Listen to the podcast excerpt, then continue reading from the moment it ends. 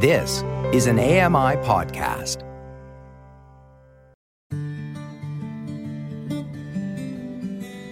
Welcome to Voices of the Walrus on AMI Audio, where professional readers give voice to articles from Canada's best general interest magazine. I'm your host, Roger Ashby. Beryl Potter was a gadfly on a quest to make the TTC easier to use for people with disabilities. The fruits of her labor can be seen to this day. Lori Wilson reads The Activist Who Made Toronto Transit More Accessible. This is a book excerpt titled The Activist Who Made Toronto Transit More Accessible by Dustin Galer. For 40 years of her life, Beryl Potter navigated the world as a relatively healthy, able bodied person. She never struggled to find an accessible entrance or washroom. People did not stare at her as she went down the street. No one ever offered unsolicited prayers. She never had to field awkward questions from strangers about her body. She never felt the need to put at ease others who were uncomfortable in her presence. She never had to endure the patronizing tone of those who questioned her comprehension of what was being said to her. It was as if she now encountered the world for the first time, venturing out as a middle aged triple amputee wheelchair user with a visual impairment. Previously unseen barriers lurked around every corner. Sidewalks without curb cuts, doors without automatic buttons, inaccessible washrooms, and a lack of elevators. Access to restaurants, cafes, grocery stores, offices, and other public amenities each came with their own set of complications that needed to be navigated. Most buses and subways were out of reach, and paratransit services were virtually non existent in the early 1970s Toronto. Then there were the social attitudes. Some people tried to be helpful, others would cross the street as if she were contagious. Those who did not know what to think would simply gawk, studying her as if she were an unusual art installation sprung to life. In Scarborough, Beryl befriended her neighbors and regularly trekked to the newly constructed Scarborough Town Centre. Opened in 1973, the large Y shaped mall housed department stores, a grocery mart, and an array of retail stores. In the early 1970s, suburban shopping malls offered wheelchair users and others with mobility challenges a relatively barrier free oasis in a sea of inaccessible streets and public spaces. Beryl soon developed a new circle of friends that included mothers of disabled children, teens, adults, and seniors living with cerebral palsy, brain injury, intellectual disabilities, spinal cord injuries, epilepsy, polio survivors, and members of the deaf community. The reality of widespread inaccessibility in Canada did not happen by accident. Canada, like many Western nations, has a long history of confinement, oppression, and segregation of people with disabilities. During Canada's colonial past, people with physical disabilities and mental illness were often stigmatized, kept separate from the rest of the community, and incarcerated by medical and religious institutions. Canadian officials imported old world attitudes and models of care built on fear, ignorance, and condescension. Residential hospitals were established outside major metropolitan centers where people with disabilities were deposited into the care of doctors, their needs deemed impossible to handle by ill equipped parents and family. In these facilities, often located hundreds of miles away from their local communities, children born with congenital disabilities, physical deformities, and intellectual disabilities resided alongside youth, adults, and seniors living with mental illnesses and physical impairments.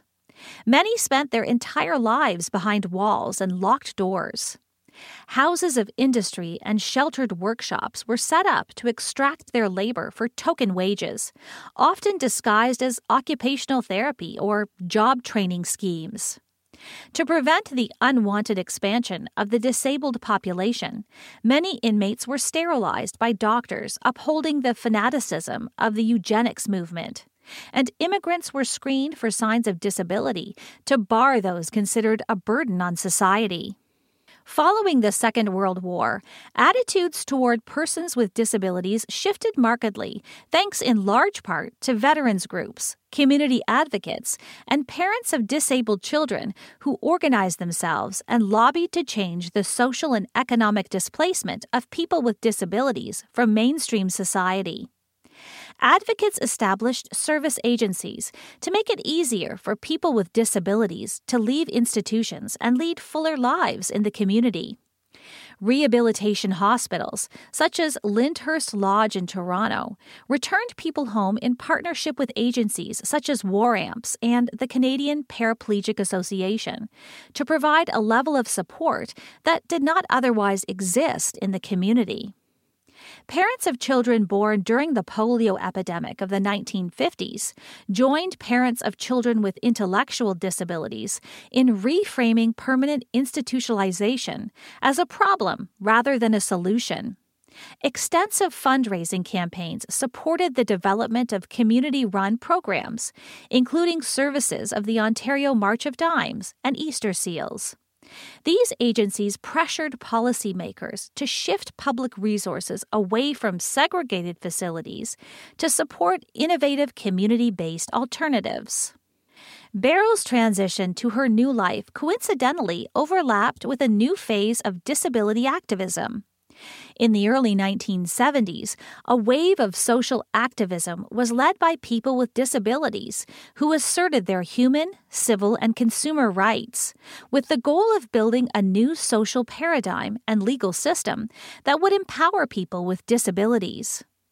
Disability rights activists rejected the paternalism of many organizations, led primarily by able bodied people, that they argued stood in the way of full independence for people with disabilities.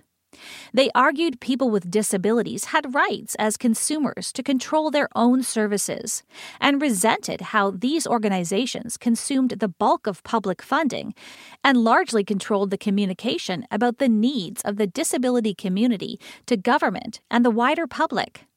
Inspired by developments in the US and UK, disability rights groups started popping up across Canada, and some formed allegiances through the Coalition of Provincial Organizations of the Handicapped, later, Council of Canadians with Disabilities. In Toronto, Beryl watched as a group of professionals, family advocates, and disability rights activists demanded newly elected populist mayor David Crombie work with reformers and consumer activists to create a special task force to investigate ways to improve the level of accessibility across the city. As a prominent member of the reform movement, Crombie hoped to set an example to the larger metropolitan Toronto area and the rest of the country on the matter of accessibility. By 1970, Toronto City Council endorsed a policy to ramp thousands of sidewalks and intersections across the city and in 1973, the Metropolitan Toronto Social Services and Housing Committee began work on a public paratransit system. Wheel-Trans, as it was called, started in 1975 with the registration of 2,000 users. It had limited weekday operating hours, prioritizing essential trips to work, school, and medical appointments. By 1977, 1,000 sidewalks had been made accessible in the city of Toronto in high pedestrian traffic corridors and downtown transit hubs. Beryl was inspired by these developments, especially the concept that people with disabilities did not have to accept the way things were and could challenge the conditions that excluded them from participation in mainstream life. She drew a direct line between the lack of accessibility and the isolation of people she met in hospital, in rehabilitation programs, and at the mall, where she commiserated with them and heard their stories. She decided she needed to do something to help. The inspiring words of the good Reverend Bob Rumble rang in her ears. Quote, The big guy up there did this to me for a reason. He's got a plan, she reminded herself. Maybe advocating for others was the plan. One issue that continually topped the list of problems for people with disabilities was the lack of accessible transportation. Subways and buses were rarely fully accessible, and Beryl was one of many people with disabilities reliant on a small fleet of accessible taxis. There were never enough taxis to meet demand, and the cost was often prohibitive to people who lived on a fixed income. She wondered what was the point of encouraging people to get out and participate in the community if they had no access to reliable transportation. In 1976, Beryl joined a growing chorus of voices across Metro Toronto advocating for better public paratransit services. Wheel-Trans had commenced operations the previous year, but the Toronto Transit Commission contracted the service out to a private company called All Way Transportation, a service that quickly proved woefully inadequate, especially in the suburban boroughs of Scarborough. Beryl relied on Wheel-Trans to get around town and was disappointed with its many shortcomings. She argued that a larger fleet of Wheel-Trans vans and buses was needed, with a commitment to establish quality standards for paratransit riders across the city. She formed a coalition of disabled people dedicated to working with the TTC, local officials, and the Ontario government. But progress was slow, and firm commitments were not materializing. Beryl learned early on that building affordable and accessible transportation systems would be critical to the successful integration of people with disabilities. Quote, I remember, before my accident, I took transportation for granted, she said. I was completely mobile, and if I wanted to go shopping, I hopped in my car or took a bus.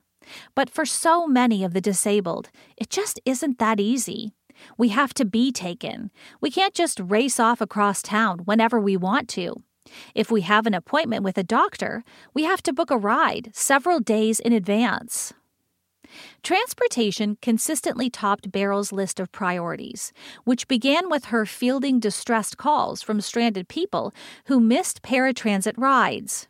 She knew from personal experience what it felt like to wait for hours for a ride that sometimes never showed up, the frustration and embarrassment in not being able to keep appointments, and the desperation of digging into a limited monthly budget to shell out cash for an expensive accessible taxi.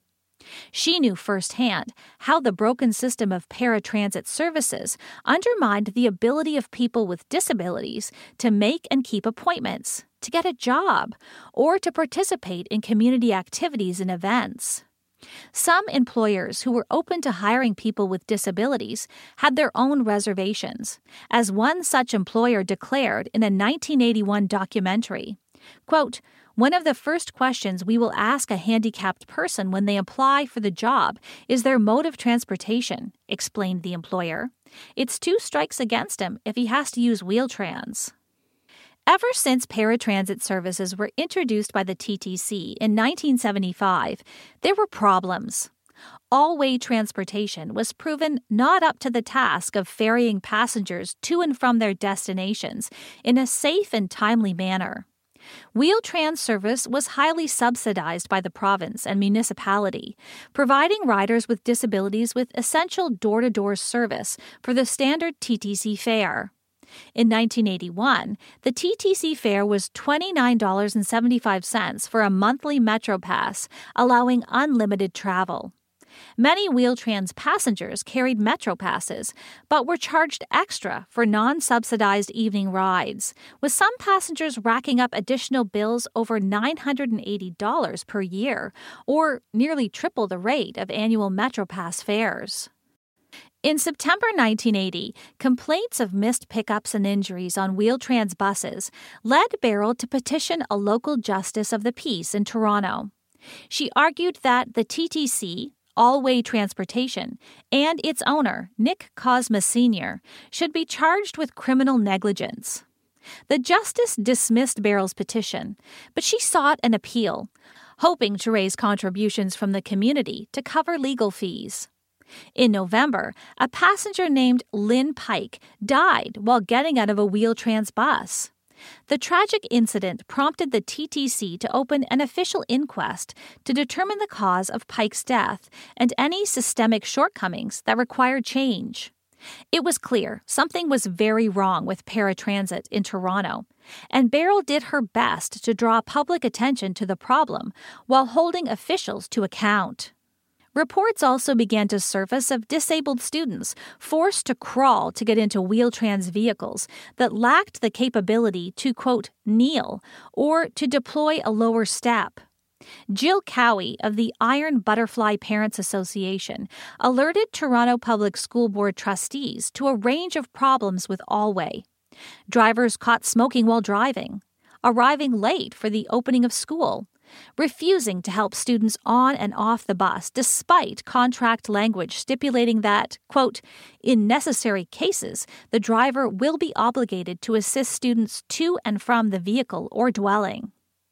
Despite these complaints, the Toronto School Board lacked alternative paratransit options and renewed its $807,000 contract with Alway to provide Wheel-Trans service to students with disabilities across the city. As complaints about Wheel-Trans ballooned, Beryl responded by organizing to protest the TTC. She started by collecting signatures in a petition urging the TTC to cancel its private contract with Alway and bring Wheel-Trans in house to increase accountability, provide better public oversight, and improve quality of service. The march would head north along Yonge Street to the Davisville headquarters of the TTC, where the petition was to be presented to officials. Quote, I'm not a militant, Beryl told a reporter. I won't be a militant until I start burning buses. Some people do not agree with me, but so far, the phone calls I have gotten from the people in distress who use Wheel-Trans support my actions. For her actions against the TTC, Beryl had been called a radical and a leftist activist, but she dismissed such labels. Quote, All I am doing is simply taking a firm stand on the basic rights of the disabled. On the morning of June 25, 1981, trailed by a documentary film crew with cameras rolling, Beryl and a crowd of around 75 people using manual and electric wheelchairs, some with their personal care workers, met at Nathan Phillips Square in front of Toronto City Hall. Quote, Year of the Disabled Persons flags were mounted high atop their wheelchairs, and placards read, quote, Stop using unsafe equipment and, quote, stop injuring disabled. Beryl presided over the demonstration in a smart chiffon blouse and skirt, her purse pinned neatly to her armrest, as police arrived to escort the demonstrators along their route. Beryl deliberately chose rush hour to begin the demonstration to attract maximum attention by causing the biggest disruption along one of the busiest traffic corridors in Canada's largest city. Car horns honked relentlessly, either in support or perhaps out of aggravation, as Beryl delivered interviews to reporters on the fly. Quote, Naturally, yes, we need the special buses, right? But I would like to see total accessibility. Our suggestions did not seem to be getting us anywhere, so ultimately we were forced to bring them before the public. The Toronto Star reported that Wheel-Trans was allegedly responsible for lost jobs, missed appointments, and injured passengers. Later, Beryl reflected on the demonstration with a devilish sense of pride. Quote, It was quite a sight.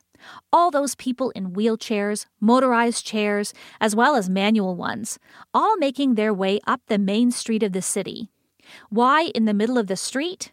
Well, we simply could not get our wheelchairs on and off the sidewalk. On their arrival at the TTC headquarters, they were met by TTC officials who invited Beryl into the building to discuss their proposals. Scarborough controller Joyce Trimmer, who also marched alongside demonstrators, joined Beryl in the meeting. Born in London, England, Trimmer had immigrated to Toronto around the same time as Beryl and had been involved in politics since the early 1970s, and, in 1988, was the first woman to become mayor of Scarborough. Before entering the building, Beryl turned back and spoke to the crowd, trailed by documentary cameras. Quote, I wish we could all get in there, but I'm afraid it's not possible. These are some of the things we would like to read out to you, the things we are going to ask. People who have complained about the quality and quantity of the Wheel-Trans service will no longer be refused access to the service. Beryl, Trimmer, another politician, and a few other Wheel-Trans users met with TTC Director of Operations, Lloyd Burney, and other board members for over two hours. Some riders gave personal accounts of their experiences, including missed and late pickups that led to missed appointments, poor scheduling, poor customer service, and inadequate levels of service to meet demand. Beryl shared some of her own experiences riding Wheel-Trans. Quote, The bus arrived 15 minutes early. I'm on the 14th floor, and by the time I got down there, the bus had left. I came up and I phoned them and said, You are not there. I see you are 15 minutes early. They said, Well, that's not our fault. Are you coming back for me? I asked. No, forget it, they said. These were just a handful of experiences that, she argued, pointed to larger systemic problems with Wheel-Trans operations. Beryl later observed that they did not expect the meeting to last so long, but it was universally seen as a constructive exchange. She convinced Bernie to come down and address the demonstrators himself. They were greeted by a round of applause in the packed lobby as people stood shoulder to shoulder and wheelchair to wheelchair to hear what had been discussed. Quote, I think I was on the receiving end more than I was on the giving end, Bernie admitted. And we've heard the concerns of the group that came up here on this protest march today. I've also indicated to your people that we will be taking a good look and that I will be recommending in September that the Commission give consideration to taking over this service at the expiry date of the contract. The announcement appeared to be a significant commitment to change. But as Beryl would repeatedly learn, verbal commitments did not always translate into meaningful action. Despite Bernie's decisive words in front of the demonstrators, the TTC renewed its contract with Allway, and problems with Wheel-Trans persisted throughout the 1980s. It would not be the last time Beryl would confront the TTC on the streets or behind closed doors. But each time her trust was betrayed by a politician or bureaucrat, she found herself a little more obstinate and a little less compromising.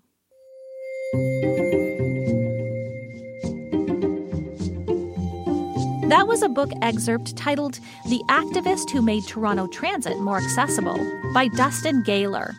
I'm Laurie Wilson. You've been listening to Voices of the Walrus on AMI Audio, produced by Don Dickinson, audio engineering by Jacob Shemansky. The manager of AMI Audio is Andy Frank, and I'm your host, Roger Ashby. If you enjoyed this podcast, please consider giving us a rating and review, and subscribe for more.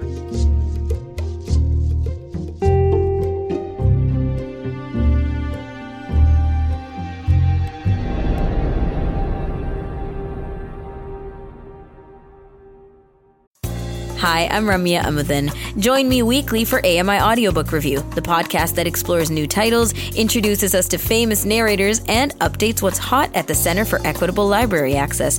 Download episodes of AMI Audiobook Review from your favorite podcast provider.